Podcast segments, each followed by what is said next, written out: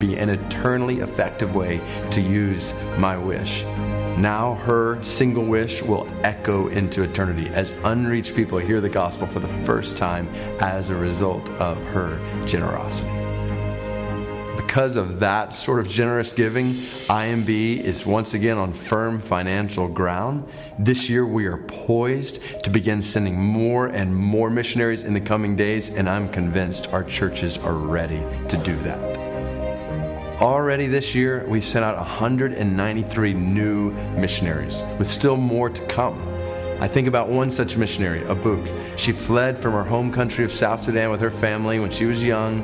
They landed in Amarillo, Texas, and God and His sovereignty connected them with First Baptist Church there, and that church is now sending her out on mission in partnership with the IMB. It is an awesome scene when the mission field becomes a mission force. That is what is happening through our cooperative work together among unreached peoples and places around the world.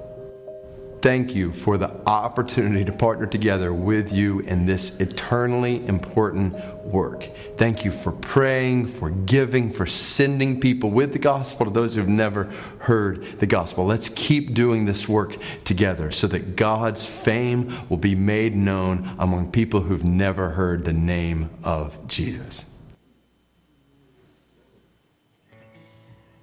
Good morning. If you'll stand with us alone in my sorrow and dead in my sin. Lost without hope and no place to begin. Your love made a way to let mercy come in. When death was arrested, my life began. Oh, ash was redeemed, only beauty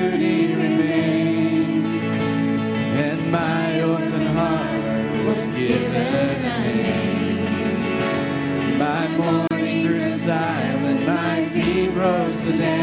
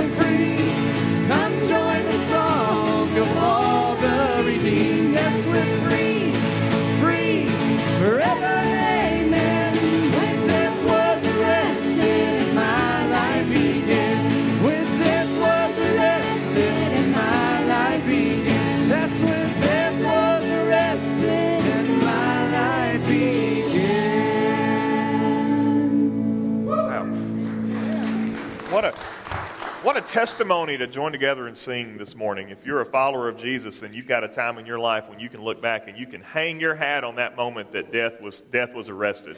If you're here this morning, you're not a believer in Jesus, then today can be the day that you hang your hat on that on that marker where you can say that, that death was arrested in your life and your life truly began today. We want to welcome you today. Glad that you're here worshiping our great God and Savior Jesus Christ on this first Sunday of Advent. We're delighted that you're with us today. If you're a guest, we'd love for you to tear off the side of the bulletin and fill that information out. Tell us a little bit about yourself. You can drop that in the offering plate or give it to a staff member when you leave today.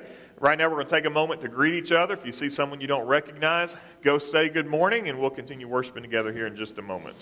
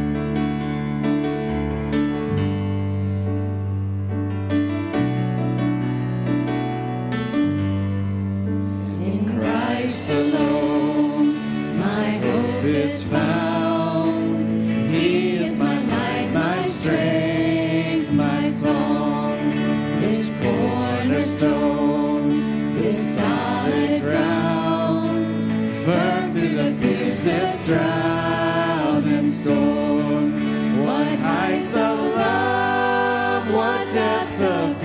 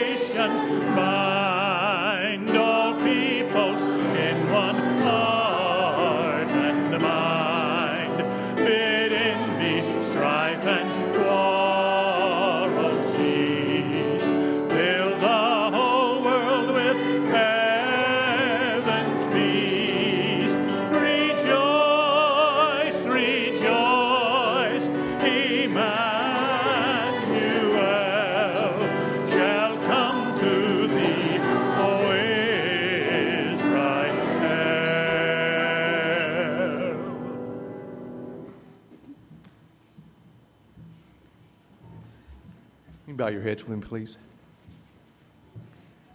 Heavenly Father, we come to you this morning and we give thanks to you, Lord. It's days like these that we're reminded of your beauty that you created for us to experience and your love that comes along with that. Because, Lord, we are absolutely nothing without you. We cannot do anything righteous without you, Lord. And it's you that we put all our hopes and our dreams upon because without you, again, we are nothing, Lord. We thank you for coming and dying for us, taking all our sins upon you. And it's during this season that we reflect on the ultimate sacrifice that you gave for us, Lord. And we thank you. And Lord, we just pray that this time of the service, as we give back a little of the many and the much that you've given us, that our offerings are acceptable and pleasing in your eyes, Lord. We just pray, Lord, that you'll forgive us for we continually failed you in so many ways. We ask these things, Lord, in your most precious and holy of all names, Jesus. Amen.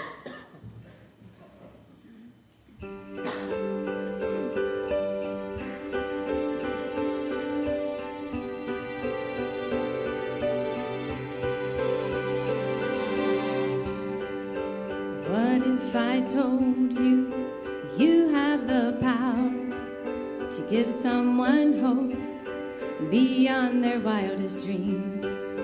What if I told you it's right there in your hands, in your hands? It's hard to imagine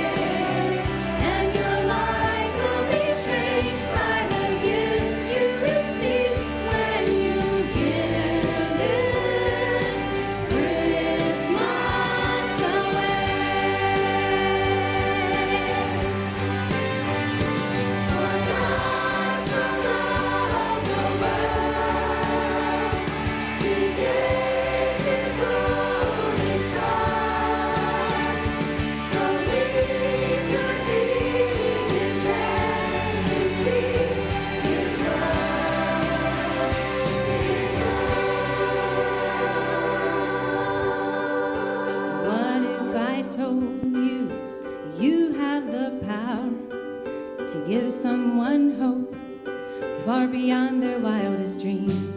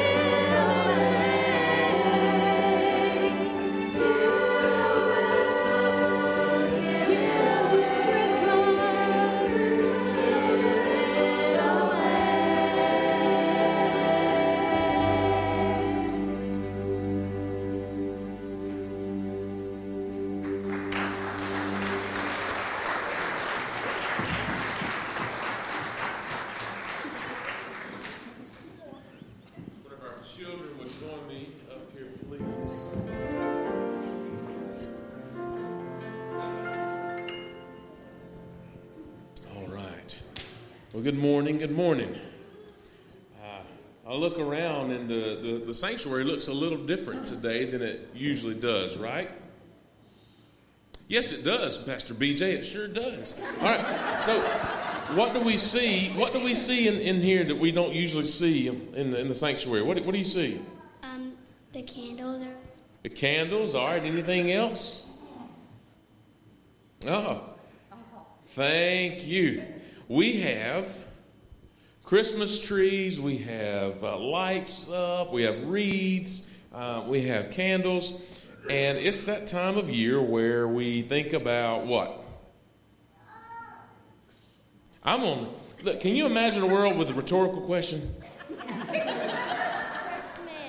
Christmas. There you go. Christmas. Yes, Christmas. And the song that the choir just sang, Give This Christmas Away. Um, well, here's just a small way that we can do this. Uh, I hope that some of you packed some boxes. I'm not going to ask for a show of hands, but I think there's a lot of boxes out front there. And, um, and Brooklyn just brought this one down to me. This one says it's for uh, a little girl that's two to four years old. And uh, I don't know what's in there. I hadn't opened it up. I don't know what's in there, but I imagine there's probably some things that this little girl can, can use, or maybe a toothbrush or something. There may be a little stuffed animal. There may be some things she can play with. Um, but I know this that the little girl that gets this, uh, my, my guess is that she's going to be really, really excited to get this little box. In fact, for several years, uh, I've helped put some of these boxes together. My, my family and Hannah and, and, and Josh and Micah and Brooklyn this year have, have, put some, some of these boxes together. But I had something that happened really, it was really awesome this past summer. Okay? This past summer, I went with a, a group from our church. We went to Ecuador. And um, Connor was with us, and, and Mr. Mark and Miss Heather. And we went down to, to Ecuador. And the pastor that we worked with, he had a bunch of these boxes. Now, what's the pastor doing with a box that says a girl two to four years old? Huh? That seems kind of weird, right? But he took the boxes and we would go visit families. Go visit families that maybe had sick children, they couldn't bring them to church. Families that he knew needed to know about Jesus. And he takes this box and he gives them to the, to the children. They open it up and they enjoy it. They have a fun time with it. And it's really excited.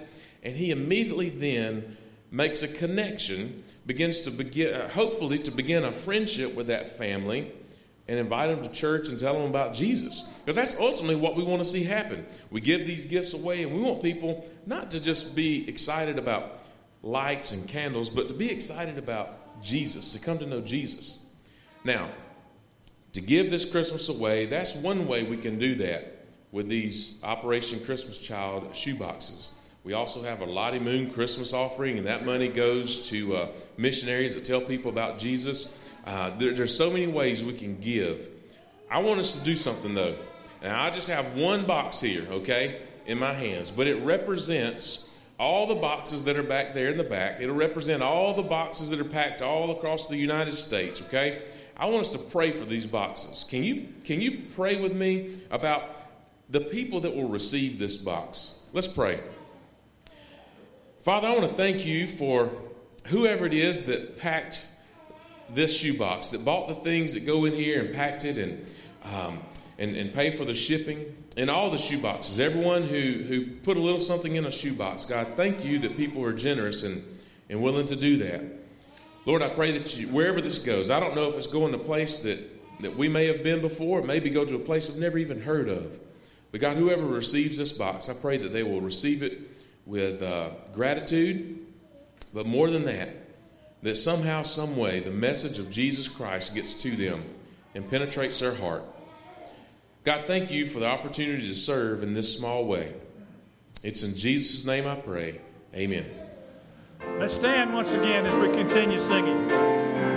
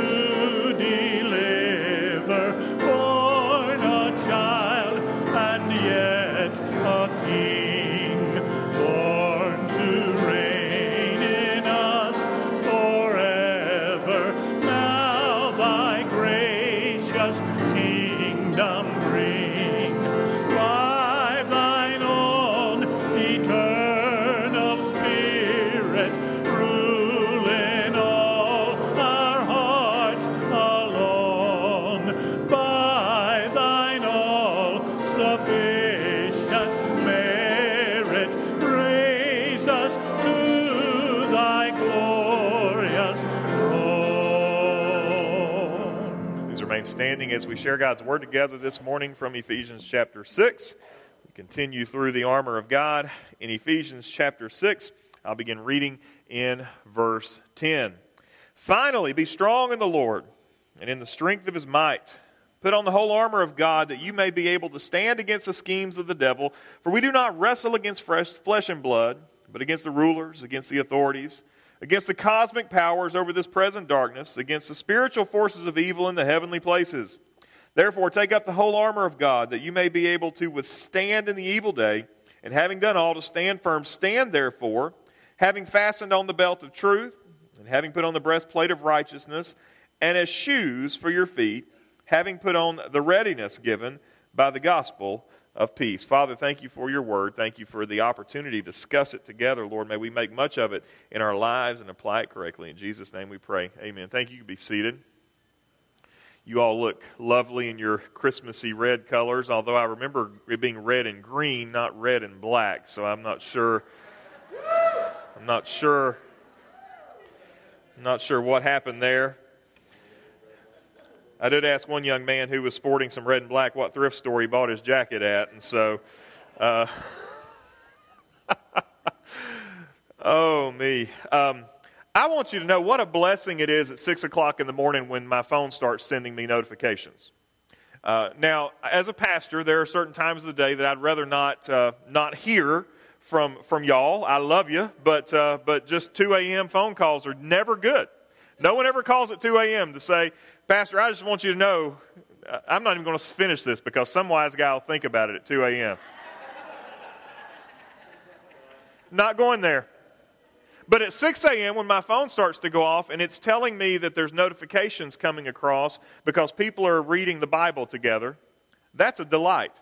Um, I'm usually up around by six, and so I, I, I, see where when, when you guys have begun commenting and posting on this Bible reading plan that we're doing for the season of Advent, and I, I, see that come through. And, and what, a, what a pleasure it is for, for that to happen, to know that people are, are opening the Bible together in the mornings in their own homes, in their own quiet places, and, and spending time in the Word of God. If you haven't been able to be a part of that yet, I do, I do want you to know it. It's not too late. You're only three days behind. We started it on Friday.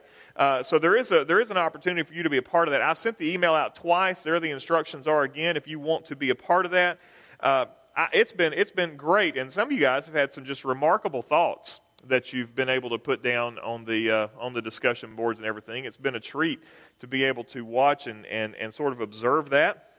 Uh, if you need the link, there it is again. You can zap that with your phone uh, if you'd like to while we, uh, while we carry on. But, uh, but do, uh, do take advantage of that. You do need an account with the YouVersion Bible folks, so you can, you can be part of that. You can do it in a browser, or you can do it. Um, you can do it through your phone, through the app, or whatever you want to. So another thing I want to remind you about we have a, a family that we're going to be providing some Christmas gifts for. It's a, it's a student in one of our educators' classrooms. They are uh, we do this from time to time, and, and sometimes it sometimes it doesn't necessarily work. We want to be careful when we help in, in benevolent situations that we don't create a sense of enabling where we don't just foster a, a, an environment where we're propagating poverty.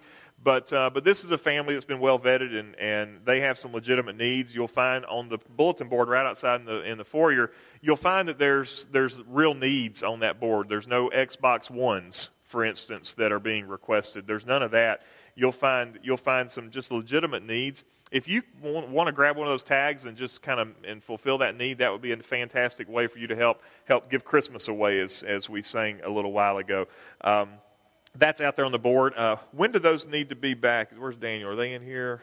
I don't think they're in here. Uh, need to get those back in the next couple of weeks. So, uh, but but that's out there if you'd like to to be a part of that uh, we certainly want to make that available to you.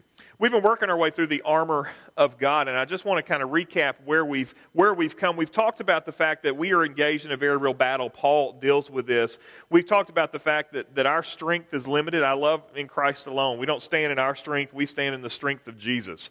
Uh, we also know that that our strength is going to fail. We know that it's limited. We know that it will ultimately come to an end And then Paul begins to help us piece together this armor. We talked about the fact that the foundational garment to our armor is the belt of truth. Everything that we stand on is based on truth. We don't stand on opinion, we don't stand on, on, on feelings, we stand on truth, truth that's been made known to us from the Word of God. Last week we talked about the breastplate of righteousness, which is we are covered in the righteousness of Jesus. We have, we have a righteousness that we can't earn, that's been given to us. We don't, we don't put on our own self righteousness even though that is our tendency. We have a tendency to put on our own self righteousness, thinking that we've accomplished something, that we, we're worthwhile, and, and our efforts and our, our labors are, are, are enough for, for what we need, but we actually understand that all of our righteous acts from ourselves are, are terribly inadequate when compared to the righteousness that's necessary to be in a right place with God. And so instead, God gives us His righteousness, and we are to put that righteousness on as a breastplate. Today we move forward one, one more step in our preparation, one more step in our armor as we put on our shoes. We put on our shoes. Now, I don't see any ladies that are sporting a sandal like this today. If you are, I, I, probably other ladies have already judged you. So, uh, and if you're a fellow who's wearing a shoe like this, well, just keep it to yourself. This is what's called a caligae. A caligae, which is, which, is the, uh, which is the armor that a Roman centurion would wear on his foot. You'll notice some certain particular characteristics about it. This one's a little old, so I think the shoelaces have probably rotted off of it. Uh, it's probably seen its fair share of battles. While these caligaes may not have been as technologically as advanced in as maybe today's combat boots, today's shoes uh, perhaps are the fact of the matter is, is that shoes have always been an important part of the soldier's uniform. You may remember when Forrest and Bubba landed in Vietnam and they met, uh, they met Lieutenant Dan. I, I, watched that again. I don't remember how bad the language was in that clip. Lieutenant Dan wasn't completely uh, G rated when he began to speak, but Lieutenant Dan told Forrest and Bubba he had two rules in the platoon. One, take care of your feet. And then two, try not to do anything stupid like get yourself killed. Those are the two rules that, that they had. Take care of your feet. The Roman combat boot, the caligae, was actually designed with some purpose in mind. It was designed to allow airflow to go through the shoe to, to prevent certain unpleasantries that may affect the foot, like something called trench foot or, or, or athlete's foot, those sort of things. And just imagine a whole platoon full of soldiers with nasty feet like that. Sometimes wealthy Romans would, would hire slave or not hire, would bring slaves with them, and their job was to take off these, these outside shoes and put on sandals that they would wear inside their homes and things like that. Romans rarely wore socks except for when they lived in cold climates or worked in cold climates, like when Rome began to advance to the north into Germany or Britain. And this caligae would frequently have what are called hobnails installed in the sole of the the, the shoe. And you may think, if you're thinking about, you know, like, like uh, crampons that a mountain climber might put onto his boot that allows him to grip when he's on ice or something like that, think something like that, except more permanently installed. And these, these hobnails would, would provide better traction to the soldier on the battlefield. And so that this when Paul is saying put on the shoes of readiness with the gospel of peace, this is what he has in mind. This is what he is thinking about. So what do we think about? What does this mean for us when we begin to think about the shoes of readiness? The, the first thing we need to recognize about this is that the centurion's shoe, the caligae, had both offensive and defensive responsibilities. It had both offenses and defensive responsibilities. As a defensive dynamic of the armor, the shoe would be necessary for standing one's ground. In hand to hand combat, which is the frequent way that, that these battles would be fought, the soldier's footing would be absolutely essential if he was going to have any opportunity to overpower the enemy. Likewise, the shoe protected the soldier's foot from any kind of injury that might be due to debris on the terrain or the battlefield. Well, as an offensive weapon, the, the shoe would be essential in the advance of the army. Not to mention that a swift kick of a, uh, a swift kick of one of these shoes with hobnails in the, in the bottom of it probably would cause the enemy to, to, to have a, a, a pretty substantial injury that he would have to recover from. And if you think about an army with inadequate footwear, that would be about as useful as a tank with a broken track or a Humvee with flat tires. It's not going to move very well. It's going to be very limited in its ability to move. What are the consequences of being caught in the wrong shoes on a Roman battlefield? Um, while I'm confident that people in antiquity weren't quite as tender footed as modern man, think about the cost of a serious foot injury or even the debilitating effect of major blisters or those sort of things. It's not going to do anything positive for the soldier.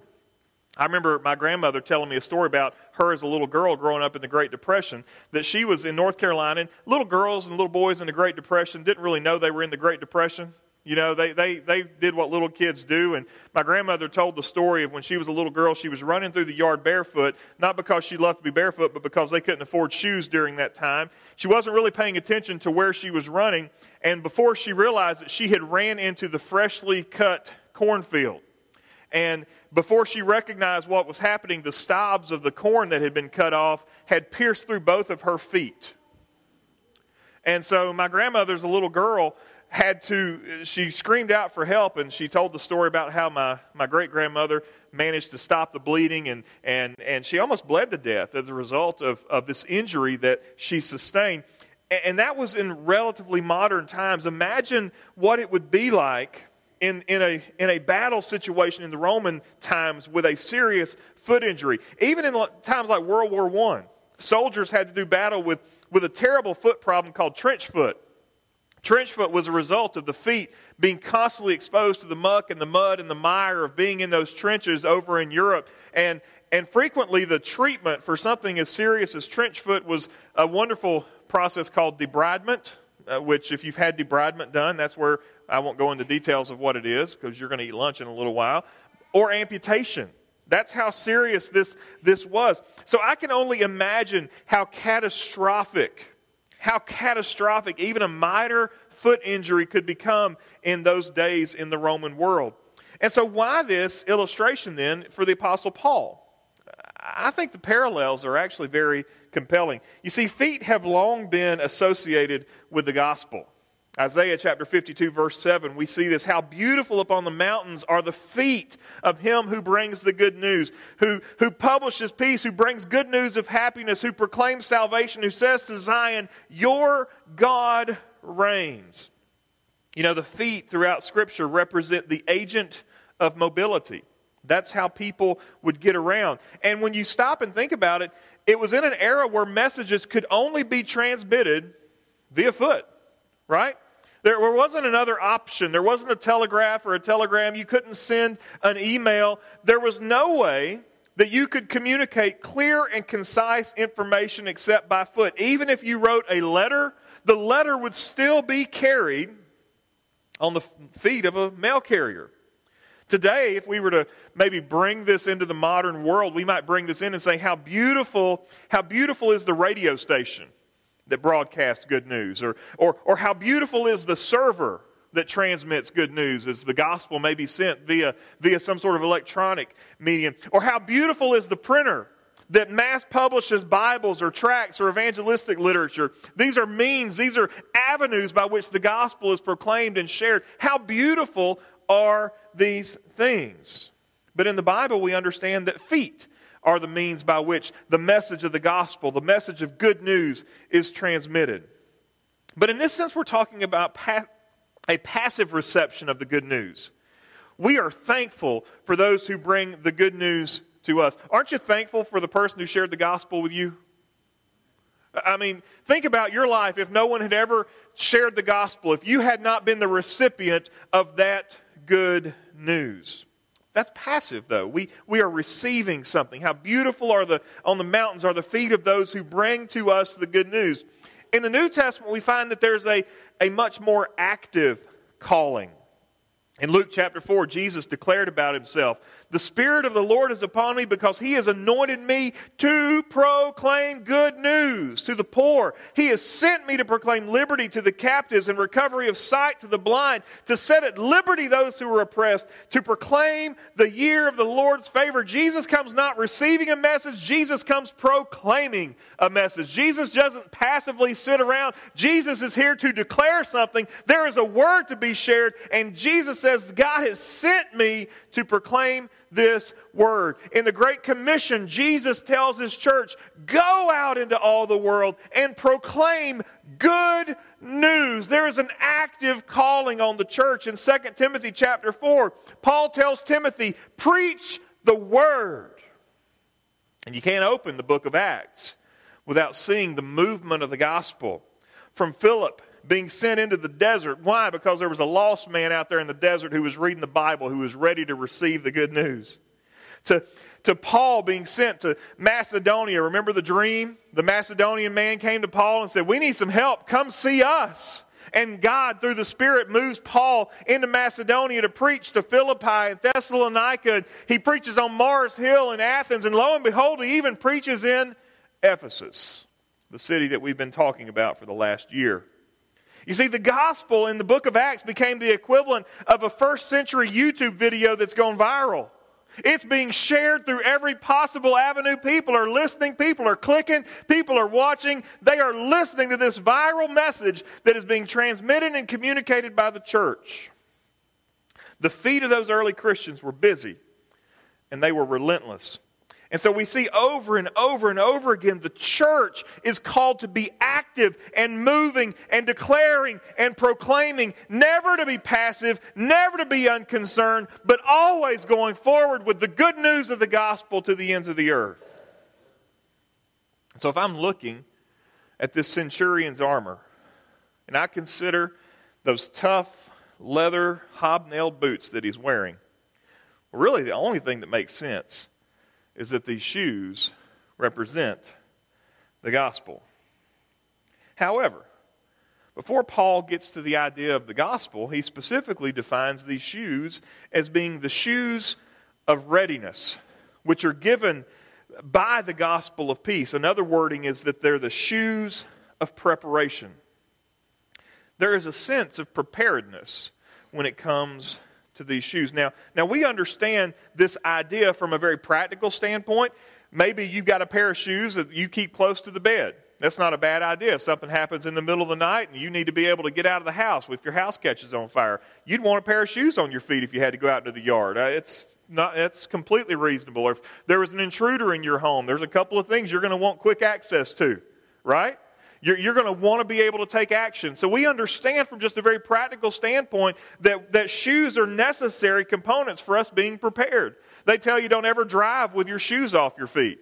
Because if you had an accident, you've got to be able to get out of the car and, and, and move away quickly. You don't want to have to be, you know, tiptoeing around because your feet are on, on something you can't walk on. So we understand from just a preparedness standpoint that it's wise to, to have on good shoes. But we even understand it from a tactical standpoint. You heard about the two men who were camping out in bear country. As luck would have it, a big old grizzly bear came roaming into camp and started sniffing around and rooting around. And the men realized that there was a bear in the camp. And the next thing they know, the bear began to, to nose around their tent. And one man began to lace his boots up. And the other man said, Why are you putting your shoes on? We need to get out of here. He says, he says, Besides, you're going to be outrun this bear. And the man says, Well, I'm not trying to outrun the bear. I'm just trying to outrun you. So, so, so we understand, even from a tactical standpoint, that there's something to be said about having on the, the right pair of shoes. You see, we've been called to stand and face the battle, not in our strength, but in the strength of the Lord. And we are girded by truth. We are covered in the righteousness of Jesus, but we are prepared and we are ready. We are ready to go with the gospel.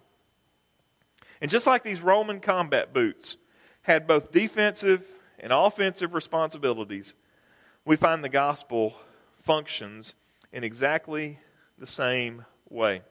You see, these shoes of readiness are the means by which we stand firm. This is incredible. It doesn't matter what arrow Satan hurls at you, you only stand firm if you stand firm in the gospel. It doesn't matter. Whatever arrow he has to hurl at you, you only stand firm if you stand firm in the gospel. You don't stand firm on the basis of your own accomplishments, on the basis of your own abilities. You don't stand firm in your own righteousness. You don't stand firm in your own version of truth. You stand in your shoes of the gospel. And even when the whole world feels like it is going off the cliff, you dig your heels in because no one is going to move you through from the gospel. We stand firm in the gospel of our Lord Jesus Christ. The apostle Paul said it best in Romans chapter 1 verse 16. He said, For I am not ashamed of the gospel. Why? For it is God's power for salvation to everyone who believes, to the Jew first and also to the Greek. For in it the righteousness of God is revealed from faith for faith, as it is written, The righteous shall live by faith. Men and women, we stand firm in the gospel or we don't stand firm at all. But secondly, these shoes of readiness are the means by which we advance. Some are content to see the church maybe like the Alamo. Remember the Alamo? If you were from Texas, you remember the Alamo. You better. Remember the Alamo? Alamo, the mission at uh, the Alamo mission was the place where, where just a handful of, of Texans warded off the Mexican army until they were simply overwhelmed, and every person in that Alamo died. There's a lot of churches today, and I pray that we aren't one of them, who are content to simply put a guard at the door and the windows. We're good. As long as we don't let darkness in here, we're okay. We'll let darkness reign out there, but we're not going to let darkness in our mission here. Santa Anna's forces, which sounds a lot like Satan, Satan's forces may be running rampant and laying siege and, and, and destroying everything out there, but as long as we've got our fortress and our mission and we've got guards at the doors and guards at the windows and no darkness ever comes in here, we're okay. And there's a lot of churches that function that way. They're content to keep the darkness outside as long as light is on in the inside. But that's not what the shoes of readiness call us to do. Because these shoes that we are to put on compel us forward. They send us on the advance. They call us not to defend against darkness, but to roll back darkness, to push darkness away. That is the calling of the shoes of the gospel. Now, we certainly do so on a global scale. As Southern Baptists, you heard from David Platt, the president of our International Mission Board. I'm so excited to hear that we're sending missionaries again. There was a season where, where we couldn't afford it anymore. It'd gotten too expensive, and they reorganized and restructured, and now we're sending missionaries again. And I'm so thankful that we are doing that again. And so we give this season to the Lottie Moon offering to continue to support the largest missionary force in the world that we as Southern Baptists have. I'm thrilled to know that this morning we've got people in some of the darkest corners of the planet preaching the gospel in places where if they were outed for preaching the gospel, they'd surely be executed. We, I know for a fact, have personnel working in refugee camps that are 15 miles from the front lines with the Islamic State. I, this is known. See, we don't, but we don't get to subcontract out our fight to those who are vocationally called. All of us, every last one of us who are called followers of Jesus, we are called and commanded to don the shoes of readiness. Every one of us. Because though we may not be 10 miles or 15 miles from the front lines with the Islamic State, we're all called to push back darkness in the places that we go, in the places that we work, in the places that we live. Every last one of us. And if you haven't figured it out, we don't push back darkness with clever arguments. It's not working. We don't push back darkness with our political powers and our political candidates and our legislative abilities and our legislative agendas. If you haven't figured that out, it's hard to legislate Christianity. But we do push back darkness with the gospel of our Lord Jesus Christ. I alluded to it early, earlier, but I need to know Are you ready? You got your shoes on? Paul told Timothy, Preach the word. Be ready in season and out of season. Rebuke and exhort with complete patience and teaching. For the time is coming when people will not endure sound teaching. Would you believe there's a time coming that people won't embrace the gospel? It's shocking, right? But they have itching ears, and they will accumulate for themselves teachers to suit their own passions. And they will turn away from listening to the truth and wander off into myths. As for you, and he could be saying this to all of us, always be sober minded, endure suffering, do the work of an evangelist, fulfill your ministry. Every last one of us. See, we're living in that day where there are itching ears everywhere. You don't have to flip very far on the television to find itching ears. And today there's plenty of messages that are eager to tickle those ears, eager to build a following of people who simply want their ears tickled. But guess what? That's not the gospel. That's not the gospel. That's not what the gospel is. I love how our Advent devotion put this on, uh, on Friday. Christmas is an indictment before it becomes a delight. It will not have its intended effect until we feel desperately the need for a Savior. We celebrate Christmas, but Christmas is an indictment against us. Why did Jesus come? Because we are wicked, rebellious sinners, desperately in need of a Savior. And we, we, when we look into the face of the Christ child, as precious and delightful as that is, we are looking into the face of our own condemnation. We are not perfect. We are not right. We are not good because we need this to save us. The gospel doesn't tickle our ears, the gospel indicts us. Here's the good news once we plead guilty, well, then, then we're prepared to go to the fight, wherever it's found. We got to plead guilty. Guilty is charged. Sinner, rebellious, enemy of God. Guilty is charged. Insufficient, inadequate, ill equipped.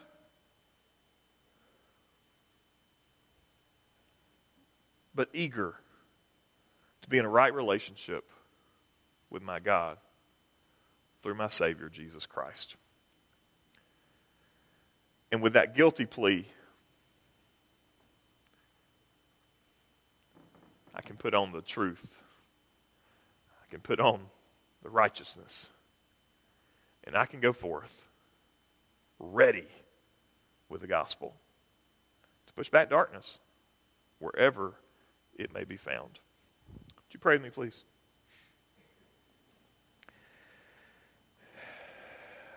God, thank you so much for the gospel of our Lord Jesus Christ, which delivers us from our sin, that sends us forth into the darkness to push it back, Lord. And it's not pushed back in, in massive swaths of conversions, it's pushed back in one on one conversations, winning hearts and minds as we go.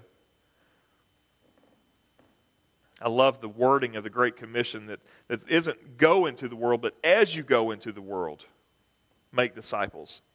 And so, Lord, Lord as we go, may we be busy with our Father's business. Would be, we be proclaiming the gospel, not as, not as a, a great person who has a gift to give to the nations, but as a person who is ever indebted to what Christ did for me. The, the lost man tells us that it's a bunch of hypocrites that fill the church, and Lord, we own that. We own that. We are imperfect. Our self righteousness is, is terribly inadequate, which is why I don't stand in my strength. but I stand in yours. And so, God, help me to don the belt of truth where everything I do and think is based in truth. Help me, Lord, to, to put on that breastplate of righteousness that's not my righteousness, but yours. And, Lord, send me out to hold my ground, to dig my heels in when everyone else goes in a direction that's wrong, that I would dig my heels in with the gospel. And that I would go out ready to push back darkness in the places that I go and serve and work and learn. May we be ready, prepared, eager to go to the battlefield and fight against those forces that are opposed to us. We pray these things in Jesus' name. Amen. We're going to have a time of invitation. If you'd like to come and pray, you're welcome to. Uh, I want us to just be eager about what God's doing to use us and, and equip us to take the good news to the ends of the earth, wherever that may be. Some of you here, it may one day take you to the ends of the earth. For some, it's a big accomplishment to take us across the street. But may we go in the gospel wherever it is. Let's stand together and sing and respond as the Lord would lead. My Jesus, I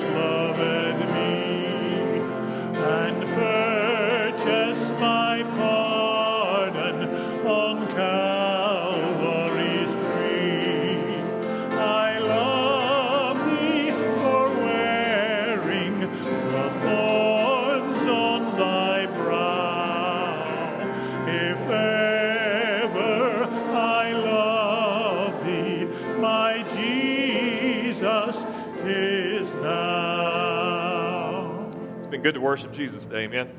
Uh, pay attention to your bulletin. There's uh, we're getting into that season where where schedules and things like that begin to be tweaked a little bit for holiday celebrations and things. So uh, so do pay attention to your bulletin and know what's going on therein. Uh, and again, hopefully you get get uh, get signed up to be part of this Advent reading. It's been it's been a true blessing to uh, to share in some of the things that you guys have had to uh, had to talk about. So uh, I believe that is all. I'm going to ask Mr. Drew Van Sant to come and dismiss us in prayer. Let's pray. Heavenly Father, just thank you for this opportunity to come into your house, Lord. We just thank you for the, the gift that you've given us that we can celebrate this season as we begin to focus on that. We also thank you for the sacrifice, Lord. We just thank you for everything you do for us and how you bless us as a church and the, the avenues you've created for us to reach out to our community, Lord. Let us ever be mindful of that. Thank you for the opportunities you provide for us. Let us make use of those this week as we go about our the work that you have for us. Just be with those who couldn't be with us today. Bring them back safely to us next week and all the many prayer requests. Just thank you for everything you do. Again, Lord, we, we love you and we thank you. In your name we pray. Amen.